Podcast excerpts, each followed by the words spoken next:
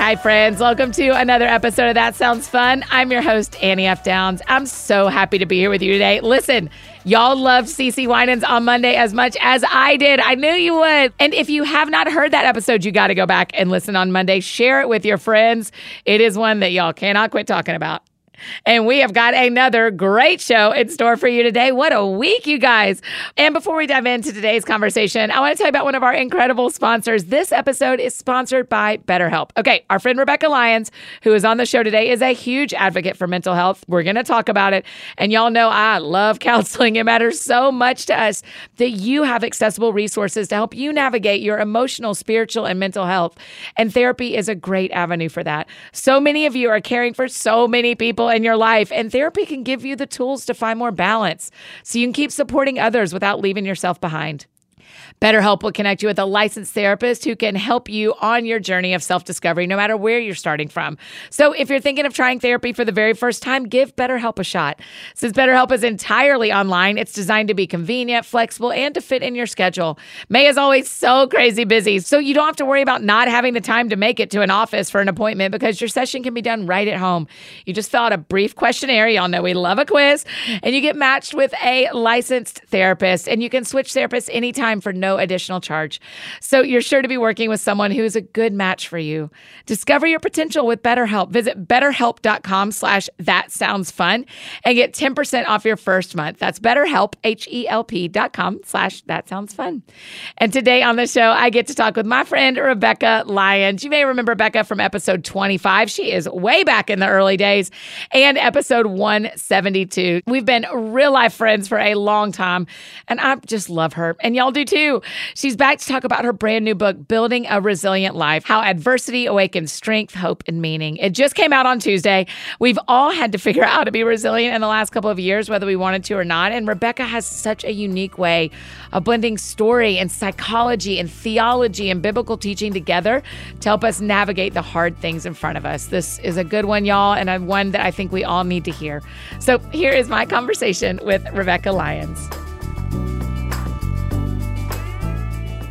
Rebekah Lyons, welcome back to That Sounds Fun. Oh, girl, this is my favorite. It's your third time. Yeah, third time's a charm. Listen, get ready for number 5 because we're about to have a 5-timers plaque in the new studio. Oh, it's like SNL, but fancier. That's right. We thought if they got a jacket at 5, we should do something at 5. Yeah, 100%. And so we are. We're doing it. Come on. So you're getting there. Okay, the thing you just said a minute ago is something that we have talked about maybe 4 times on the show in the last couple of weeks because it's what I'm thinking about. The next stop after this, what are you doing after this? Getting my hair done. Exactly. Yeah, my roots. It's exciting. Well, here's what we're talking about, and people on the internet are talking with me about it too, about what it looks like to age well, and how do we determine what is right for us. It doesn't actually matter what's right for anybody else. It's none of our business. How do we determine what's right for us when the Bible honors aging? Yeah. And our culture does not. I love that I get to be the person that you're bringing this up with, which shows that you see me as one who's beginning to age. Hey, listen, the reason I'm talking about it is because my forehead has 111 lines. I know. I am there. I told my kids, I'm just going to say it here. You heard it here first. I'm going to be 49 in 2 weeks. Yeah. And I was like, okay, that's not 50 yet, but we're that's crazy because I remember your 40th birthday. Yeah. Well, you've known each other a long time. Yeah, I'm like, wow. I know. And I kind of, what's cool is that I don't feel that age. I don't even know what you're supposed to feel like. Right. Maybe I just need to rebrand 50. Yeah, that's right. Lead the way. In my brain. Yeah. But I mean, I've watched other people do it beautifully. Right. And I'm inspired. I mean, remember Chris Kane? She's like scaling mountains in her 50s. I was like, okay, that feels good. Yep. There's this book called Younger Next Year. You write about it in your book. Yes. Younger Next Year. Yeah. Younger Next Year, where you can trick your body at 50 to thinking it's the same age till you're 80. Come on. And it's all about just how your rhythmic life of strength training, adversity training. My third rule in the book is embrace adversity. And there's so much about resistance training and elevating that heart rate. And so Gabe just jumped way in the deep end. So I'm kind of catching up. Did he read it first? Yeah, he did. Okay. And then they have one for women too. And it's just great. Because can I start at 42? Do I have to wait till 50? Yes. No, okay. No. Great. No, you're going to be ahead of us. Right. Well, our friends listening know this, but I heard John Tyson recently say that the three best decades of your ministry are your 60s and your 70s and then your 50s. Wow. And so what you're saying is we can treat our bodies in a way that our three best decades of ministry, our bodies are healthy too, as much as we can control. And I just claim scripture, right? You know, it says, I forget where exactly, but while our bodies are aging, the Spirit makes us younger by the day. Yes, and I really do think age is a mindset.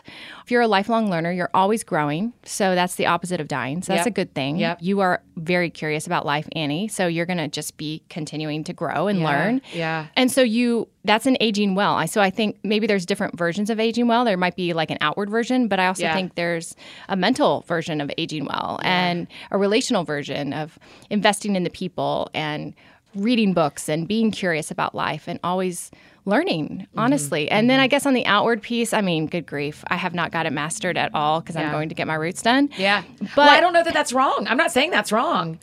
I'm watching all of us do it. Yeah. And figuring it out. Yeah. I think for me, for starters, it's more about, I started first with like, what clean am I eating? Yeah. You know, like what am I putting in my body that it's having a hard time breaking down? Yeah. So that started years ago with Whole 30 that only lasted 30 days. Yeah. I never did it again. Yeah. But it did change the way I saw food and processed food. And I stopped. Somebody finally joked when they would come to my house. They're like, you don't have any food at your house. And then they finally realized, like, you don't have a snack house. You have an ingredient house, which is not very fun for teens when they want instant gratification. Right. You are very good at charcuterie boards. Yeah. You do always have the ingredients. I have the elements. Yes. But you might have to chop some things. Yeah. I think one of the interesting things that, I may be exaggerating this, but I feel like hasn't ever happened before, is a generation of female leaders aging on the internet. Yeah. And so all these women are watching us. Yeah. And what we do is not what matters. Yeah. It's what we say about what we do and what we say about our faces and our hair and our bodies as our bodies change and as we age. And so, but I jokingly said to the Barnes the other day, I was like, I feel like I have to have a quiet time every time I'm trying to decide if I'm going to dye my hair. Right. It's like, it just feels like way too big of a decision. I know. And what does gradual look like? Yeah. And when you said aging well, I was thinking even aging and honoring well. Yeah. I want to be that as your friend online. Like, I think aging to me well is like being settled in your skin, like being comfortable in who you are and honoring your body and giving thanks for like, you know, waking up and having breath in your lungs, right? But then also doing that for one another, you know? Right. Like on the days one of us might feel insecure about whatever it is, like physically or mentally or emotionally, going like, hey, you're doing a great thing. Yes. Like you keep going, you keep running. And I just think that even that posture of honoring just always keeps you in this place of gratitude and celebrating what is good. I love that verse, cling to what is good. Yeah, you know? Like run from evil. Yeah, it's like cling to what is good. Right. And maybe, you know, wrinkles are part of what we cling to. I don't know. Yeah, I think the dichotomy of what culture tells us to do and what the Bible tells us to do makes me feel very Stretch Armstrong. Yeah. Where I'm kind of pulled by both sides. Yeah, you're holding that tension. You're holding the space. But I really think that's kind of what the Christian life looks like when you are in this world but not of it. And you're just walking that balance and you're asking for walking in step with the Spirit. So much is about just show me today. Mm-hmm. Show me today what obedience and faithfulness looks like. And give me conviction if I'm kind of veering here or there. Like, autocorrect me, God. Yeah, that's right. I mean, that's the good news about anything we would do aging-wise, just about any Botox, any hair dye, is if we decide we don't want to do it again, we don't do it again. Right. That is almost the problem for me, is that every time I go to change my hair color, I'm like, Lord, but are you okay with it? And Lord's probably like, Annie, do you know what all I have to deal with? Yeah. I care about a lot of things. Your hairs are counted, sis. Yeah. Just go do what you want. No matter what color they are. Yeah. They still are. I mean, that part in the Gospels where it says you don't have the power to make your hair white or black. I'm like, I mean, do we? Well, Jesus, you didn't quite know. He didn't know. He's like, there will be so many ways that you'll be tempted to play God. That's right. Even at the salon. That's right. Oh, that's funny. I mean, you write so beautifully. Your book that came out this week, Building a Resilient Life, you write so beautifully about the process of of handling hard things coming towards you. Yeah. And how you and Gabe and the kids have all changed over the last 4 years. Thinking back, I mean, your book kind of picks up right before COVID really kicked in. Yeah. And so even when I think about the last 4 years and how we've aged, John Mark Comer says it's not about the years, it's about the mileage. Yeah, for sure. Will you talk a little bit about that? How has the mileage been different when you're writing about resiliency? How has the mileage been different than the mileage of your late 30s, early 40s? Yeah, I think we did a few extra laps this last season. Yeah. Not that we were planning on it or even expecting it, but that's what adversity does. Yeah. It just awakens something in you. And I think the good thing about adversity is it awakens you to what you're made of, and it awakens you to what's worth fighting for. And I have always found in seasons of adversity, I've grown the most, you know, like my whole career launched in New York with panic disorder. And if that's not adversity, I'm not sure what was. You know, I left the comfort of the South and went to Manhattan, and God used that pain to become purpose. And he always does if we let him do that, you know, if we kind of just surrender it. Yeah. And I would say he invited us to do that again, adopting Joy, our youngest with Down syndrome. And that was displacing everyone else, you know, especially Cade, who was our other older kid with Down syndrome. And he was used to getting all the attention. And then Joy came in and that girl stole the show. And he's like, wait a minute. So that even displaced him a little. And then with COVID, Cade being so largely nonverbal and also very much need EQ strong, like needs to be with friends all the time, and then lost all that. His window of tolerance went so small, and he began to just take that out on himself and us. And it was just one of the most traumatic years as a mother that I'd had in 22 years. So in some ways, like that lower part of the brain can't tell time, and it took me right back to, to year one. Wow. But yet I grew in year one, and I grew in year 10. To year one of parenting Cade, or year one in New York? Year one of parenting Cade, then moving to New York 9 years later, then this happening about 11 years after that. I mean, when you talk in the book about tracing back your anxiety on planes to when you were birthing Cade. Yeah.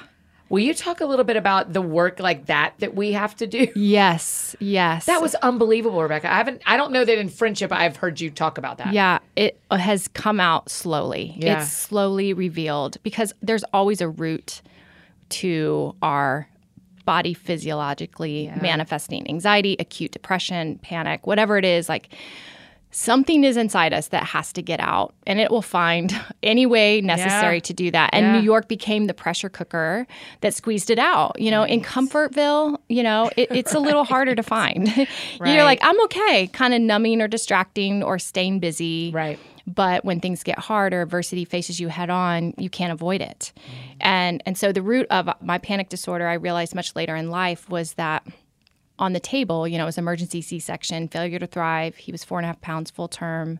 All my fluid was gone. I didn't even know until 39 when I asked for, hey, do you guys do ultrasounds at the end? And they're like, no, not unless you're usually large or small. And I was really small and my face was swollen. And they realized at 39 weeks there was no fluid. Wow. So they sent me straight to the hospital and said, we're doing a level 2 ultrasound. I wait for an hour in the waiting room. I had a sense. I was like, I'm not going to be coming back. I have a feeling. And so they measured him, 4 pounds, 8 ounces. His heart rate was in the 60s. They're like, you're having this baby today. Failure to thrive. And so quickly gave me an epidural, tried to do emergency C-section, wheel me in. I can still feel them tapping my stomach. Oh my gosh, Rebekah. Yeah, it's exciting. You're like, I can feel that. I was like, wait, are you about to cut me open? Because did you just tap my stomach? You know, it's kind of one of those either he's kicking from the inside or y'all are tapping from the outside, but I feel it. And you're telling me he's not that active, so I'm thinking that's you. And then they said, oh yeah, let's give you a second epidural, which I don't recommend. It's a second version of what you just had 20 minutes later. Wow. And so that by the time we get in and they are pulling Cade out, that second one kicks in and goes up in my lungs. And I start slurring like all my words.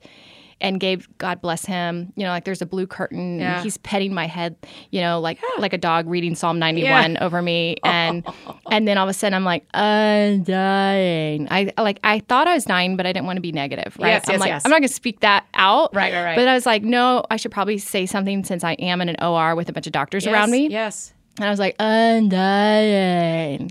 And that's when the doctor leaned over me and he said, if you stop breathing, we can breathe for you. And I was like, that's not quite the reassurance I was looking for.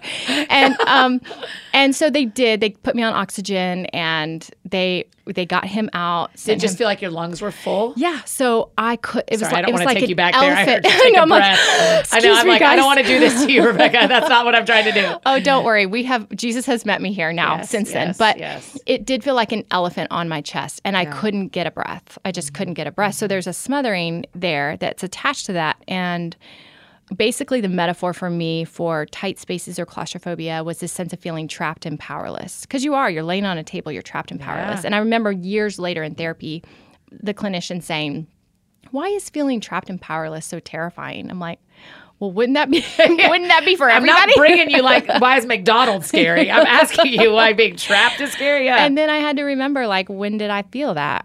Completely trapped and powerless, like on the brink of death. And God, 6 hours later, start to sleep it off. And the doctor says 6 hours after that, we see signs of Down syndrome in your baby. So it was a full 30 hours of trauma. Yes. And that was my onset to motherhood. Jeez. Welcome to motherhood in your 20s. Yeah. But now I go, okay, I when that smothering feeling, acute symptoms of anxiety are very much shallow breathing. We know that now.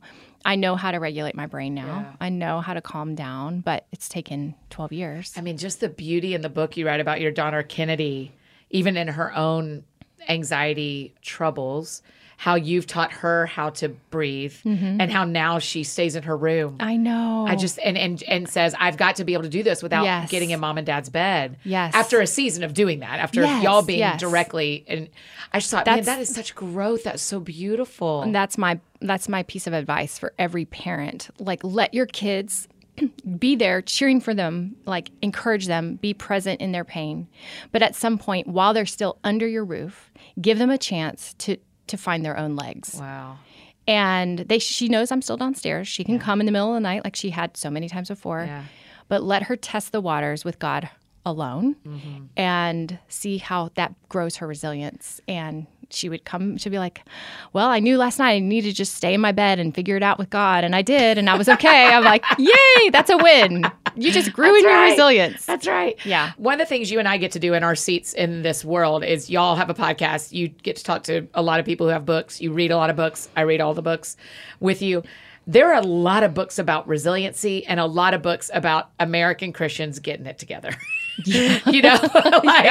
There are multiple books. Yeah. Russell Moore's coming out with one, David Platt, KB. Yeah. I mean, they have books that are like, y'all, it is now or never, get it together. And they're great. The other theme I have seen this year has been resiliency. Interesting. Why is that? What's the Holy Spirit doing? I was thinking about this and praying through this. So rhythms was so much about doing regulating rhythms again and again and again. Yeah, that calms the brain, that keeps stress and anxiety at bay. It keeps us healthy. Yes. Resiliency is about doing regulating rhythms again and again and again in the face of adversity. Oh, wow. Yeah. Okay. Because the reason why we lack resilience is we haven't built the foundation before the moment. Yeah. And then all of a sudden we just experienced 3 years of a moment. Yes, yes, yes. And what happens when you're in the acute phase of trauma, all adrenaline is pumping, you're in fight, flight, or freeze. You're actually pretty good. Yeah. You're able to disassociate enough to just manage, embrace yourself for impact. Right. The problem is when the moment passes, that's when your body lets down and the tears flow. That happens to me every time after a panic attack. I can brace myself for impact, but when it's done, I let down. And I think this year in particular, 2023, is we're all letting down. Like we're crying. We're kind of really lamenting. Like what just happened, and how do we make sense of it, and how do we now move forward? Because I think we all thought that when it was done, we just bounce back. That's the popular culture view of resilience. Yeah. Like you just bounce back, and then as we all know, like that's actually not real. Yeah. So 2023 is so pivotal, I think, for us going, oh no, we actually need to find our legs again.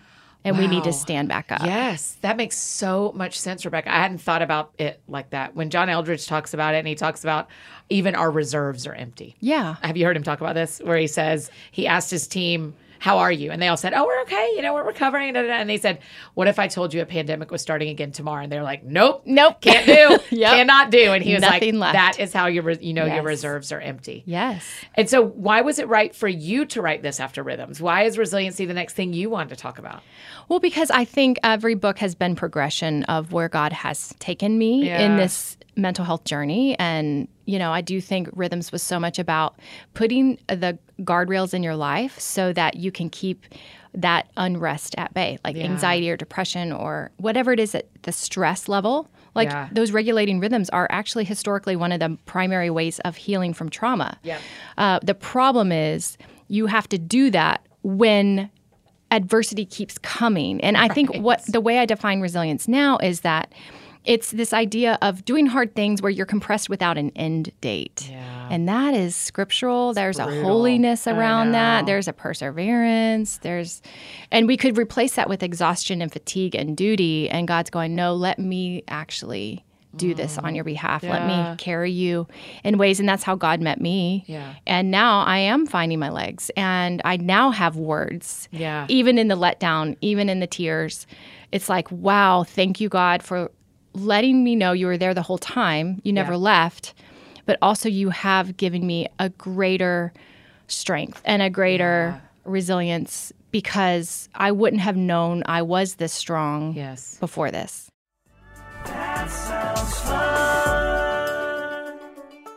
Hey friends, just interrupting this conversation real quick to share about one of our amazing partners, Earth Breeze.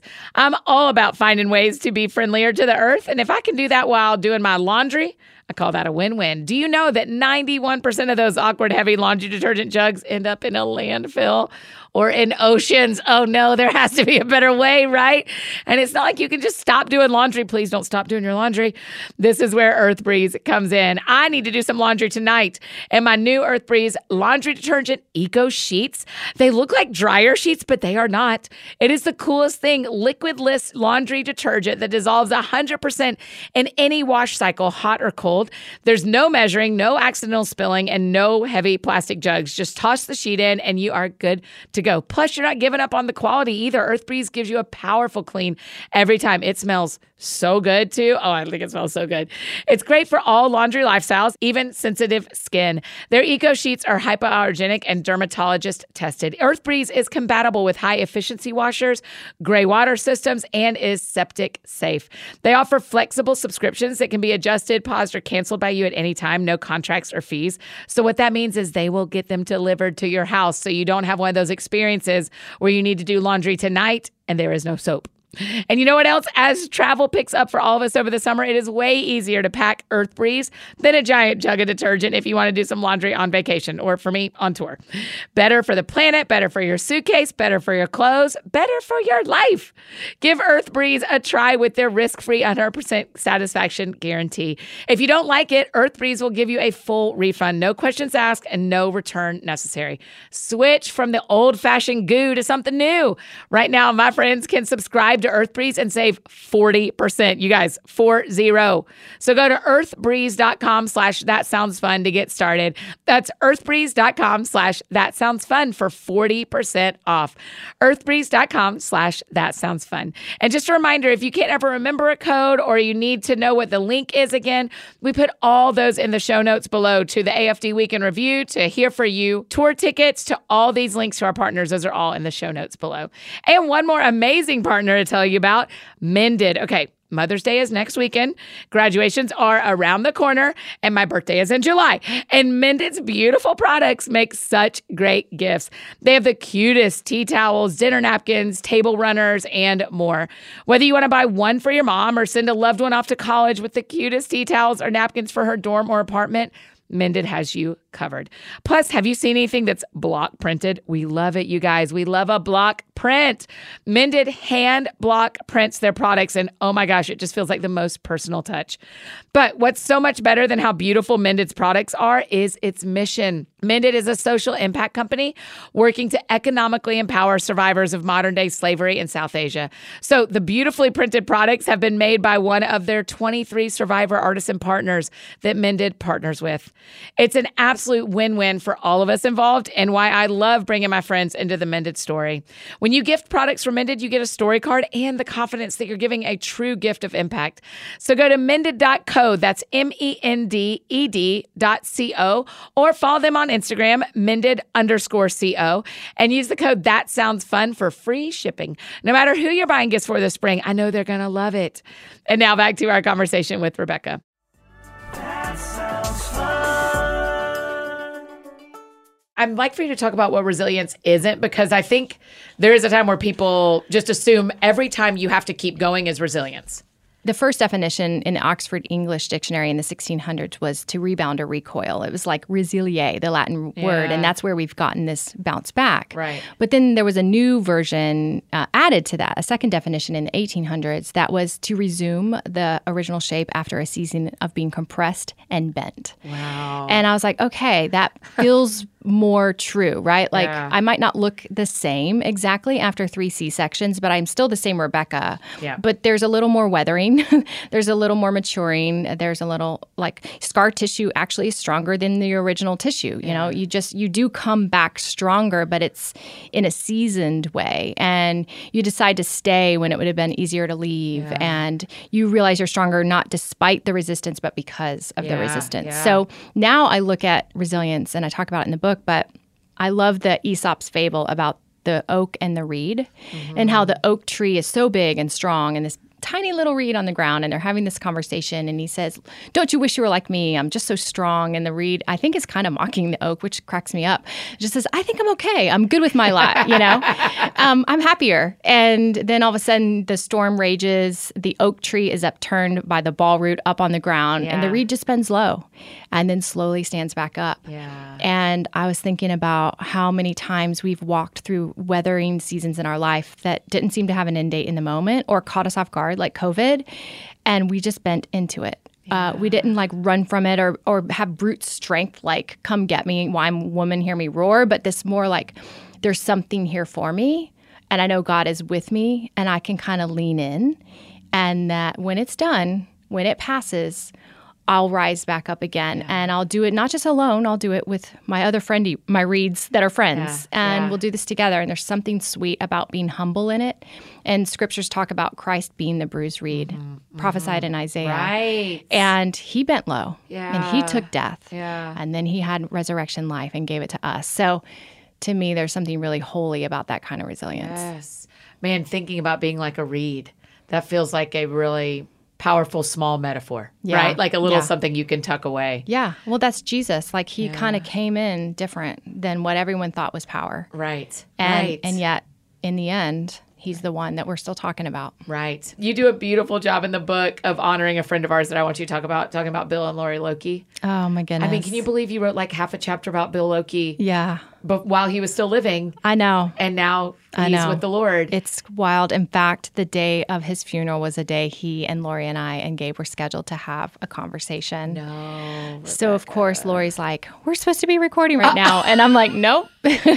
So we're exactly where Bill on the podcast. Uh-huh. Yeah. I mean, he's been a part with him and Bob. Bob, did you listen to him and Bob? I haven't. It's beautiful. It's on Bob's show. And it's Bill talking about, "I'm dying, so what?" Yeah. And you just don't ever get to hear people talk from there. So I'm sorry you didn't get to have that. No. Well, we've had a lot. He's been a part of 9 of our, we've done 9 emotional health retreats over the last 3 years since COVID. I think I needed it as much as the people who came. Yeah. And Bill would always just drop these nuggets. And so we have a lot of that. And I'm so thankful. And I'll be with Lori next week again. And I'm just so inspired because getting to know them as friends, not just therapists, which they were, just they lived it. They lived it so beautifully. And one of my favorite parts about the funeral was when, I think it was their eldest son stood up and he goes, "Man, I just had no idea, like, all these people like loved them so much because we just thought we were it," right? Like they gave them so much attention and presence that everyone thought like they were the most important to Bill and Lori. Yeah. And then there's like thousands, I mean, like a room full of people, hundreds that are all going, "No, like they were like that with us too." Like crazy, like talk about multiplication. That was wild. Yeah.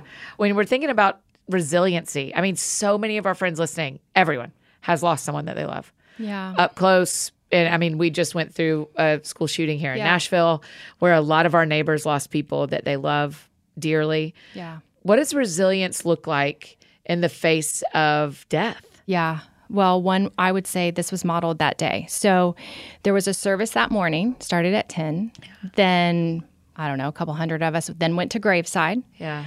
Then we went back to the church and had lunch. Yeah. Then it turned into storytelling. That's what I heard. It's everybody just sat around telling stories. I actually had to, I was like 6 hours. And I finally had to scoot to get Joy off the bus, but I didn't want to leave. And one thing I've learned about death, the best response to that loss is honor. Yeah. And so what happens I feel like the Jewish culture gets this right. Like there's a whole long thing, you know, we don't just have a quick funeral and we move on. Yeah. Like loss, even Chip Dodd talks about this, that emotion of loss, the redemptive form of loss is honor. Yeah. And so remember, talk about all the things, grieve, make room for that. Because it's when we don't acknowledge loss that we turn sick. Yes. Right? We just store that inside, acting as if we're fine. And maybe we're just sad, but honoring what that person meant. And so my dad passed 5 years ago in April. And I cannot believe it. It's been five years. Yes. And so timing. 2 years since Gabe's mom? Yeah. Well, last January, so about 15 months. Yeah. But I was thinking about that in time with like Bill's death and just how important it is in the moment with all the family to honor and to remember. Yeah. You know, God always through the Old Covenant was saying, remember, remember, remember. Yeah. And then we have the Eucharist now, remember, remember. Yes. Like we so easily forget just the power and honor of like the person that we love. Yeah. And I don't want to lose that. And so I would say the best thing to do to heal your heart is to talk about that person and cry when the tears come naturally. The Lord, if you're not crying, you're not healing. Like tears are sacred. Yeah. And God wants to meet you in that place of pain because he wants you to know that like all of this was very appropriate. That's an appropriate response. Yes. Jesus was a man of sorrows, well acquainted with grief, and he physically grieved and cried. And we all of a sudden see that as weakness, and I don't think that's the case at all. I think it actually really does honor how much that person meant, and it helps us heal. Yeah. You say in the book, healed bodies and souls become resilient bodies and souls. Yeah. Yeah. And that just feels like part of it. Like even it isn't just about not having diseases or how you eat. It is, are you letting yourself cry? Yeah. Yeah. Because the healing isn't just physical. It's mental. It's spiritual. It's emotional. And if you want to have a congruent life, your insides have to match your outsides. Oh, boy. Listen. We could go on and on that one. We could talk about that a long time. People need to hear that who you are in the secret should be who you are. And I don't like to should people, but who you are in the secret should be who you are in public. Well, and honestly, that's why there's a lot of unrest because we've built platforms and we've got these, you know, temptations to make everything be presented well. Yeah. And there's just days that's just not the case. Yeah. And yes, there are appropriate ways to share that, but at least the people in your life, that your real life, flesh and bones people in the room need to know the whole thing. Need to know parts of the whole thing. Yeah. And I found the more I invited people in about my shame, starting with the Lord first, because if I'm free to tell God, then I'm a little more free to tell Gabe. Yes. And if I'm free to tell Gabe. Oh, that's great. That works out great with the G's. If I'm free with God, I can be free with Gabe. God and then Gabe. And then I can start to tell my girlfriends, you know, my kind of that like close friend group. And then I can start to maybe dip my toe into writing about it. Yeah. But it's taken some time to get to that point, right? In the middle of it, you keep that sacred, but God does use your pain to become purpose if you let it. And so it will become some form of a story about his glory and how it's revealed in me. But it, you know, it's honoring even the process of the healing by taking time with that. I think it's so interesting. You write in the book about confession and about how it's kind of the foundation of all of this. But what I want to say to you, I didn't text you this yesterday because I wanted this recorded for you to hear whenever you want. I have learned confession from you. Like I have, I don't feel like I've been on a journey with you of you not being a confessor to being a confessor. Yeah. I feel like you have always been someone that modeled for me. When we're sitting at a table, we can say what's really going on. And so that's a beautiful opinion. I used to be told that was called chronic oversharing. Well, but God's okay with it. Yeah, so. And so's Annie. So, no, I think that is I just want to tell you that I'm better at confessing, not just sin, but I'm better at confessing where I am because of my friendship with you. Oh, and so you. I'm really grateful. I'm glad you wrote about it, but if I was an editor and I could put in the AFD edits, I'd have been like, you're actually better than you think you are at this. Yeah. Okay, do what you want with that edit. Yeah, there you go. I love that. Okay, so what you think is what you become. Yeah. You write that in the book. What we think we are is what we become. Yeah. That feels scary to me because that feels like I have a ton of power. Well, it's really how I've informed my thinking, you know, even like say, for example, Kennedy. Let's just give that up for any parents listening. And she's 17? She would be 18 in a couple months. So yes, she's launching. She's graduating the same week this book comes out from high school.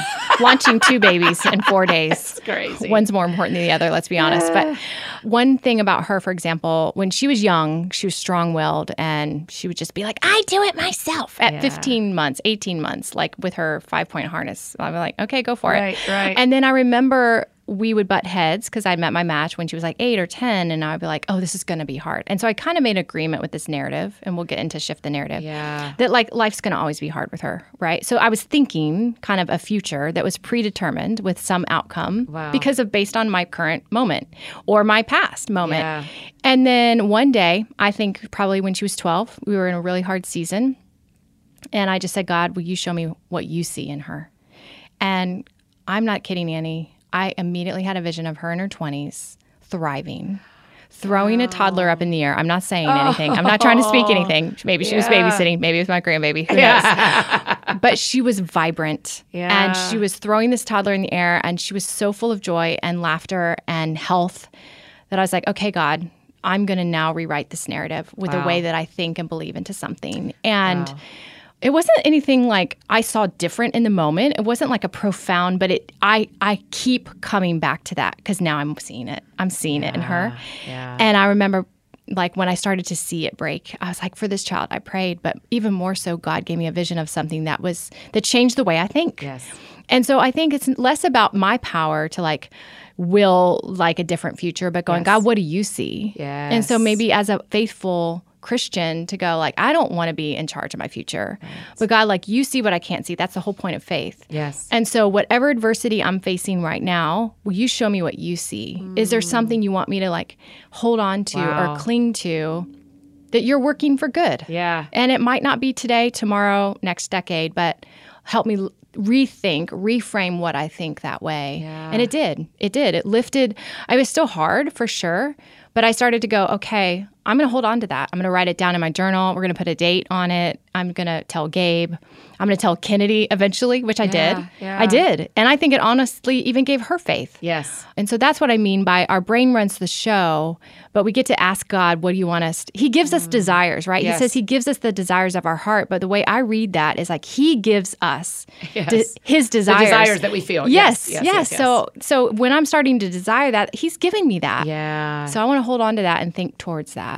So that's how we shift it. Is that what you're saying? Yeah, that's how if we were doing an assessment of our brains today, what's the first question we ask to even identify what needs to be shifted? Yeah, I would just say whatever lie are you making agreement with, right? So in the shame chapter, I talk about how I had made agreement with, for as long as I knew, I'm broken and I believe I can never actually change. Yeah. I can put all these practices into place. I can write all these books, but fundamentally, inherently, I feel broken. And so then I say it out loud in the first rule, name the pain, to Gabe. And with his grace, he says, we're all broken. You're just more aware of it. Yeah, it's like, thanks, Gabe. That part. But leapers for it. Yeah. And that even just kind of put the air out of the balloon. Because all of a sudden I was like, oh, that's my big, deep, dark secret that I'm broken. And it didn't jar you at all. In fact, you're like, we all are. Right. So then all of a sudden I go, okay, maybe I just need to unpack shame. And now I understand why I run and hide. Oh, I never really felt like I had words or even the tools to go like, no, it's not that there's something inherently wrong with me. It's just that I've never been given the bandwidth to know how to stay in a hard conversation without feeling completely overcome. Wow. And so the more I learned, the more I was allowed to say to my brain, hey, the reason why you want to run with Gabe is because you don't really have words to say, hey, when you said this, whether or not it was your intention, I feel small. So then I started to say it. I was like, maybe I could just say it without like character assassination, because I don't know if he really means to do it, but I'm certainly reading it that way. Right. And so when I have the strength to say it, then all of a sudden I have agency. I'm no longer buried in shame, but it was because I began to learn. So I would say whatever lie that we've kind of been buried by, I'm unlovable, I'm not worthy of love unless I earn it, whatever it looks like, we can say, okay, instead, God, what do you see? Yeah. What do you see? Where do you see this going? What do you see in me? Yeah. Where are you leading me? And what do you want me to know? And that has helped me go, okay, God will just prompt me with a memory or a phrase or a word in my spirit. And I think he wants to rewire our brains. Like he's the master scientist who made our brains. And neuroscience and faith overlap. They have to. And so as a result of going that, like one great thing I talk about in the book was I was waking up just sad in the winter. January is not my best month because of being a Florida girl or any person. And I just remember hearing Dr. Amen on Sadie's podcast saying, wake up and say, it's going to be a great day. And I laughed out loud. I'm like, I could never see myself saying that right now.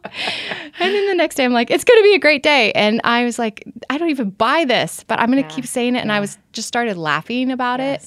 And it's like, yes, I was just telling my brain, okay, predict a different future here. Go ahead and shift the narrative. Yeah. And then you're going to retrain your brain. Yeah. You know, I have a line from Sleeping at Last, Enneagram 7 song.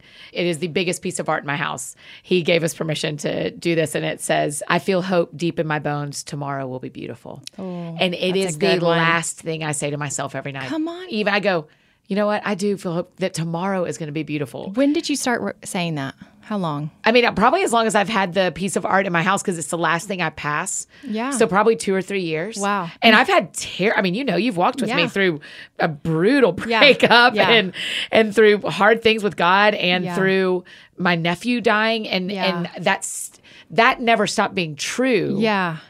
I always believed tomorrow was going to be beautiful, so there just always ended up being beauty in it, maybe. Well, and how do you see you saying that for 2 years impacting these last 2 years for you? I think it helps me sleep better. Mm. It shapes what I think about as I'm going to bed. Oh, that's good. Because I kind of go like, yeah, what am I doing tomorrow? Oh, I bet that will be. So last night, I was like, a friend of mine is staying with me last night. She went to the guest room and I was walking back to my room and I said it to myself and I thought, oh yeah, what happens tomorrow? And I was like, oh, I do this and this and I get to see Rebekah and gosh, I love that book. And yeah, that will be so fun to get to see Rebekah tomorrow because I haven't seen you since January. And so it gets my brain doing that before I go to bed versus I should have said that differently today, and I should have, which is what I can do, is replay my dumb things I say. Right. So you are doing this. It's like your brain does run the show, and you get to decide what you agree with. Yeah. You get to decide what you say to yourself. I'd quote Sadie there. Yeah. You get to decide what you say to yourself, and God said it first, right? Yeah. You're chosen and beloved and appointed and set apart. Yes. I've entrusted you with birthright gifts. I've called destiny out over your future. Yeah. I mean, there's so much beauty and goodness God gives us first that we can just draw from if we ask him to remind us to remember what he thinks of us. That's exactly right. Have you read Chris Kane's new book that's all about remember Lot's wife? The whole book is about remember Lot's wife. I want to read it. And God tells us to remember all the time. Yeah. Like he's like, just remember, just remember, just remember. I know. When Jesus said, every time you eat this, like you said, every time you eat this, remember me. I'm like, did you think we'd forget? Yeah. I guess he thought we'd forget. Yeah, we did. And we don't get to forget because we take communion all the time. It's like that meme, I'm sure you've seen it, of like, this is me when Jesus keeps trying to rescue me. And that like, the sheep just keeps jumping right back in the like gully and breaking its leg. I'm like, wow. God's like, no, they rescue him and then he boop, boop, boop, right back in. I know. I'm like, he didn't even remember for 2 seconds. That feels real sometimes. That is very real to me. That sounds fun. Hey, friends, just interrupting this conversation one more time to share about another amazing partner, Sunday's for Dogs. I know you put time into thinking about what to feed yourself and your family, so don't forget your dogs. They're part of your family too, right? Sunday's for Dogs is healthy dog food that's actually easy to store and serve your little guy or gal, so they get a meal that both tastes good to them and keeps them around for a long time. Okay, Fallon has a cute dog named Teddy. You know Fallon. She runs the That Sounds Fun Network and is the co-host of our favorite snack podcast, The Snack Show. And Teddy is a big fan fan of Sunday's for Dogs. Listen to this list of ingredients and tell me who wouldn't be. Sunday's is air-dried dog food containing 90% meat, 10% vegetables, and 0 synthetic nutrients. Besides USDA beef and all-natural chicken, it has digestive aids like pumpkin and ginger, plus disease-fighting antioxidants. I mean, sounds good to me. And those dog moms and dads out there report noticeable health improvements in their pups. Plus, every order ships right to your door, so you never worry about running out of dog food again.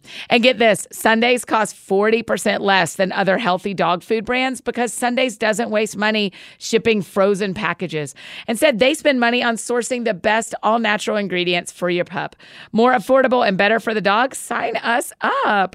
We've got a special deal for our dog-loving friends. Get 35% off your first order of Sunday's. You guys, 35% off.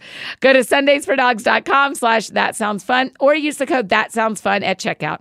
That's sundaysfordogs.com/thatsoundsfun. Upgrade your pup to Sundays and feel good about the food you feed your dog.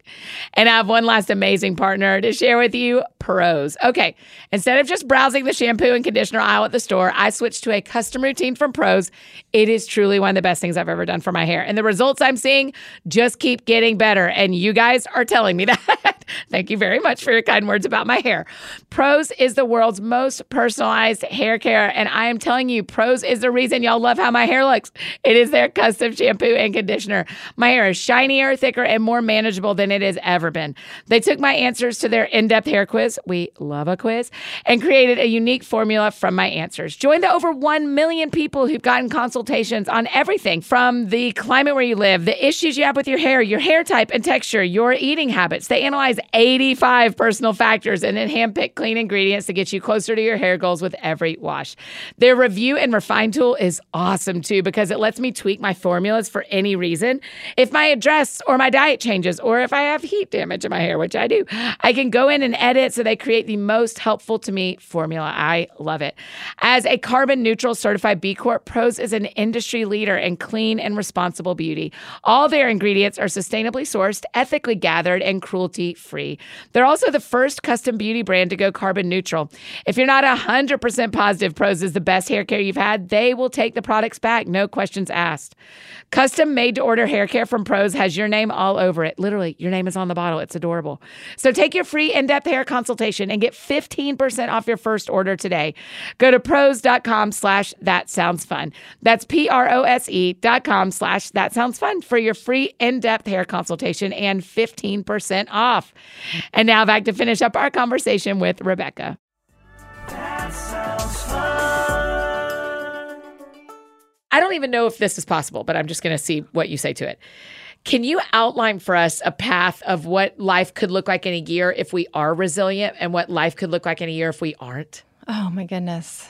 Yeah. Okay. Well, I wanted to put the book in a framework of 5 rules that are building blocks. Yeah. Because if you don't put them in place in advance, when that moment comes, right? You know, just hard life does happen all the time. Then you are reeling. And so the goal is, I would say, if you do these things in advance and you do the work. You know, we always talk about doing the work, but that feels a little ambiguous. So I was trying to be a little more prescriptive and practical. Mm-hmm. And so I'm going, like, who are the people that I can name the pain to regularly? Yeah. And this isn't a one and done. It's like, Annie, you've heard a lot. But it's some form of a rhythm of confession with your people, right? Like maybe that's once a month or every 2 weeks or whatever that looks like, where you're able to check in and go, like, here's what was hard. Here's where I was tempted. Yeah. Here's where God drew near. You know, just get in a rhythm of confession. Yeah. And then that's one, name the pain. The second one would be shift the narrative, like we're talking about. Like, how do we retrain our brain because of now what we've done? Yep. And how we now have other people speaking into us, like Gabe saying, wait a minute, we're all like this. Yeah. Like, you're not alone. Yeah. This is not the end of your story. That's right. And so with shifting the narrative, we always go, God, what do you say? Yeah. What is the truth that sets us free? And then that third rule is then embrace adversity. Yeah. And that feels like, what? Why would we do that? Right. But when I learned with anxiety, when I turned towards the anxiety, when I like let it kind of roll through my body and realize, oh, now it's done. Yep. Like an average panic attack only lasts 5 to 8 minutes and I'm still okay now on the other side of it. Yeah. then that grew my resilience. Yeah. I used to be terrified of anxiety. Now I consider it a friend that's the barometer telling me what's on. It's like the check engine light. That's how I feel about loneliness. I'm like, it's not going to go away. Yeah. Just ask it what it's telling you. What do you actually need? Yeah. Anxiety symptoms for me are a check engine light going like either you need it, like brake pads, fuel, you know, you need your dashboard. Some air in your tires. Like you've been running too much and you need to pause and you need to ask God what needs to shift. It's not this shaming thing. I think we all feel some shame attached to anxiety, like something inherently wrong with us. Right. Well, it's more that we are human and we're fragile and we're finite. Like we're not infinite. We can't just do whatever we want as long as we want. Yeah. Like we actually we get to age gracefully to bring it back around. Yeah. And then that fourth rule is make meaning, because God will always use our stories. He just is so kind like that. Yes. And I love Revelation 12:11 where it says the enemy is bound by two things, Christ's blood and our story. Yes. And it's just like, well, I don't know, guys. This is why I'm a chronic oversharer. He gave me a story of like, I once was blind and now I see.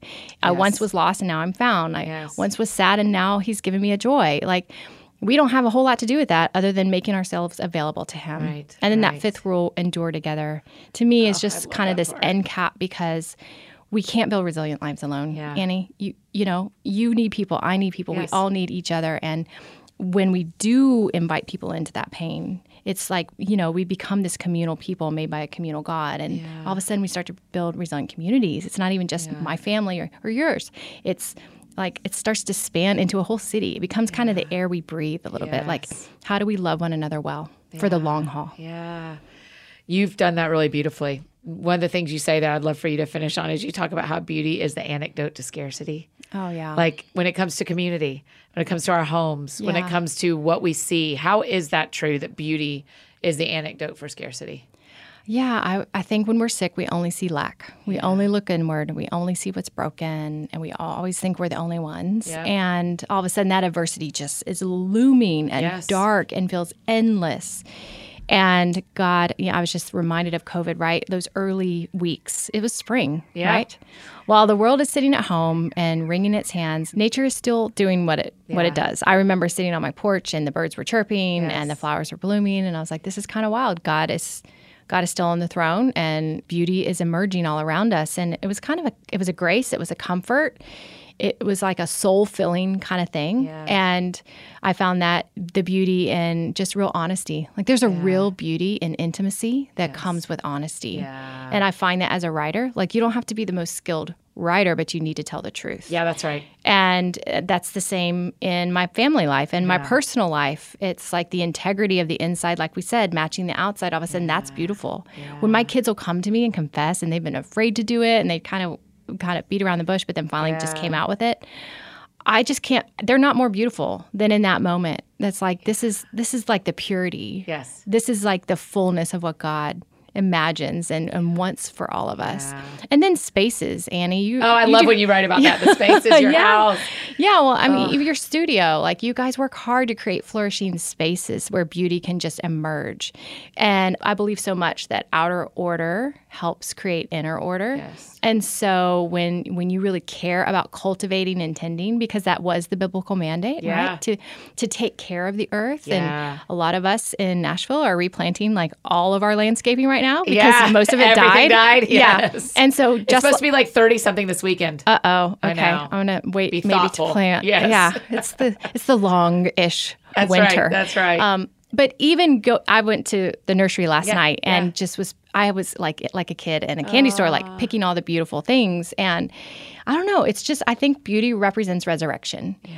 And death always precedes resurrection. Yes. So in the moment of death, we're like, oh man, is this going to lift? And God's like, yep. It sure will. Yeah. And there's a beauty there that keeps me from going back to the scarcity of what's hard, what's wrong, what's broken, what's wounded, and going, there's a new mercy coming tomorrow morning with a sunrise. Yeah. Oh, I love it. Okay, what did we not say that we need to say? I don't know. Okay, I have something to tell you that I haven't said on the internet, and I don't think I've told you this. Do you know I'm moving to New York this fall? No. Yeah. You're going to say this on the air? Yeah. Not for I'm not moving for my whole life. I'm just moving for a couple of months. Stop. Because I was going to say, can we be roommates? Can we like, we double time? Yeah. I've been dreaming about this with Gabe for 6 months. He's like, wait a minute. I'm really doing it. You're like one of the expos for me doing it. Yeah. Come on. I know. I didn't think I took, because I didn't think I decided when I saw you last in January. And so I was like, oh, I'm going to tell her. Yes. Yeah, okay. So for the summer? For the fall. For the fall. Annie, you know, I'm going to be there in May. Are you? On GMA. Are you really? Yes. Oh my gosh. What day do you know? The 19th. Oh, that's amazing. Yes. And then, of course, you know me. That was when I was up. So the last part of the book, I do want to talk about that. Yeah. It's called Awake. And I tell the story of going back to New York last May. I loved it. Going down memory lane and going to my church there, Church of the City, New York, and just watching their hunger for God and their resilience after living in a city for everyone. Yeah. But it's especially was hard there, and just being so revived in my spirit there. So we're going back the same literal weekend that we were there a year ago. Yeah. It's just how God timed it, and we're bringing Pierce and Kennedy and Cade, or not Cade and Joy, just Dad, Mom, Pierce and Kennedy, so that we can kind of do the like quick, do all the fun things together.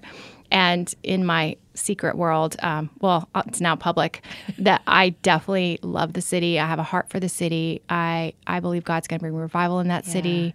And I just want to be there as much as I can, in and out, whatever that looks like. Yeah. You know, it's kind of what I was just saying. Like, it's always darkest before the dawn. Right. And any time historically in centuries God's moved mountains, it's been horrible right before that. Yeah. And that's where we sit right now as a globe. Yes. Right. It's we're groaning. Yeah. It stinks. Yeah. And God's like, I see you. Yes. I see you, and I'm coming for you. Yes.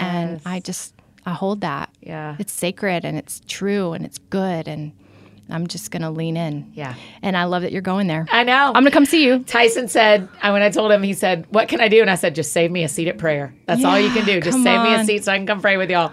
So I'm just going for a couple of months. Isn't that fun? You do it. Oh, it's going to be the best. It's the best. Okay, because the show's got That Sounds Fun, Rebekah Lyons. This is the last question we always ask. What sounds fun to you right now? A walk with you at Lake Radnor. Oh, I wish we could. 100%. You want to in May? Yeah, we'll do it. Me too. And hopefully it won't still be freezing by then. I know. It'll warm up. I would love to do that. We will. Yeah. We'll schedule it today before you leave. Yeah. I love you. Thanks for doing this. And thanks for writing this book. There were the couple of times, Easter and Las Vegas, there were just a couple of times I thought, what an honor to have lived that with you. Well, thank you. Thanks for being my friend. Yeah. Oh, man. Mutual. And let me be yours. So grateful. You're the best. So grateful. Love you. Oh, you guys, isn't she the best? Man, I just am so thankful for everything she thinks through to teach us and to lead us through, and the honesty in this book. My gosh. Be sure to grab your copy of Building a Resilient Life this week. And if you're not already, follow Rebekah on Instagram. Thank her for being on the show. And guys, the Here For You Tour is a month away. I cannot believe I'm saying that. It is only a month away. I saw a picture of the stage today. I'm losing my actual mind. I'm so happy. While you're trying to think of fun and gift ideas for the mom in your life, or for someone graduating, or for your girlfriends, grab a ticket for the two of you and come on out and hang with me and Carlos. Y'all, it is going to be a blast. Get your tickets for the Here For You Tour at hereforyoutour.com. Okay, so we heard what sounds fun to Rebekah, and now we get to hear what sounds fun to one of our friends who's listening just like you. Okay, Devin, because the show is called That Sounds Fun, tell me what sounds fun to you. Hi, I'm Devin. I'm from Chesapeake, Virginia, and what sounds fun to me is going out with my friend for a good meal after she finishes her Praxis speech test. Oh, yes. Okay, where's the best meal? Amadeus, Italian restaurant. Yes, Italian. Tell me what you're eating at your Italian restaurant. Alfredo. Yes, girl. Yes. Yes. Garlic bread, too? No. They don't serve garlic bread, I don't believe. So fettuccine Alfredo is enough. That's plenty. Yes. Are you putting chicken on it, or any kind of meat, or are you just noodles and cheese? Noodles and Alfredo sauce. Yeah, and girl. That's a good way to live. I like that answer. Oh, I love it. Okay, if you need anything else from me, you know I'm embarrassingly easy to find. Annie F. Downs on Instagram, Twitter, Facebook, all the places you may need me. That is how you can find me. And I think that's it for me today, friends. Go out or stay home and do what sounds fun to you, and I will do the same. Today, what sounds fun to me... Oh, man, I'm getting to go to a Nashville SC match tomorrow, watch our dude Walker Zimmerman and all the other players that I adore. I haven't been in a couple of weeks, so I am excited to be back at Geodis Park. If you haven't heard the episode with Sally and Walker Zimmerman, just go back a couple. It is there, and it is so good. I mean, He's our favorite MLS player, you guys. Y'all have a great weekend. We'll see you back here on Monday with J.D. Greer. You're going to love him. Y'all have a great weekend.